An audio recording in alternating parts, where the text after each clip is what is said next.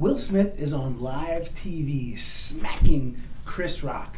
In Indiana, when you smack someone like that, it's called battery. What's battery? It's touching of one person to another in a rude, insolent, or angry manner. It's exactly what happened. I'm not in Will Smith's mind, but they just said a joke about his wife, and therefore I can assume he's not happy about it when he smacks Chris Rock and tells Chris Rock, don't talk about my wife no more. That's battery. In Indiana, if you're not hurt too bad, it's a misdemeanor.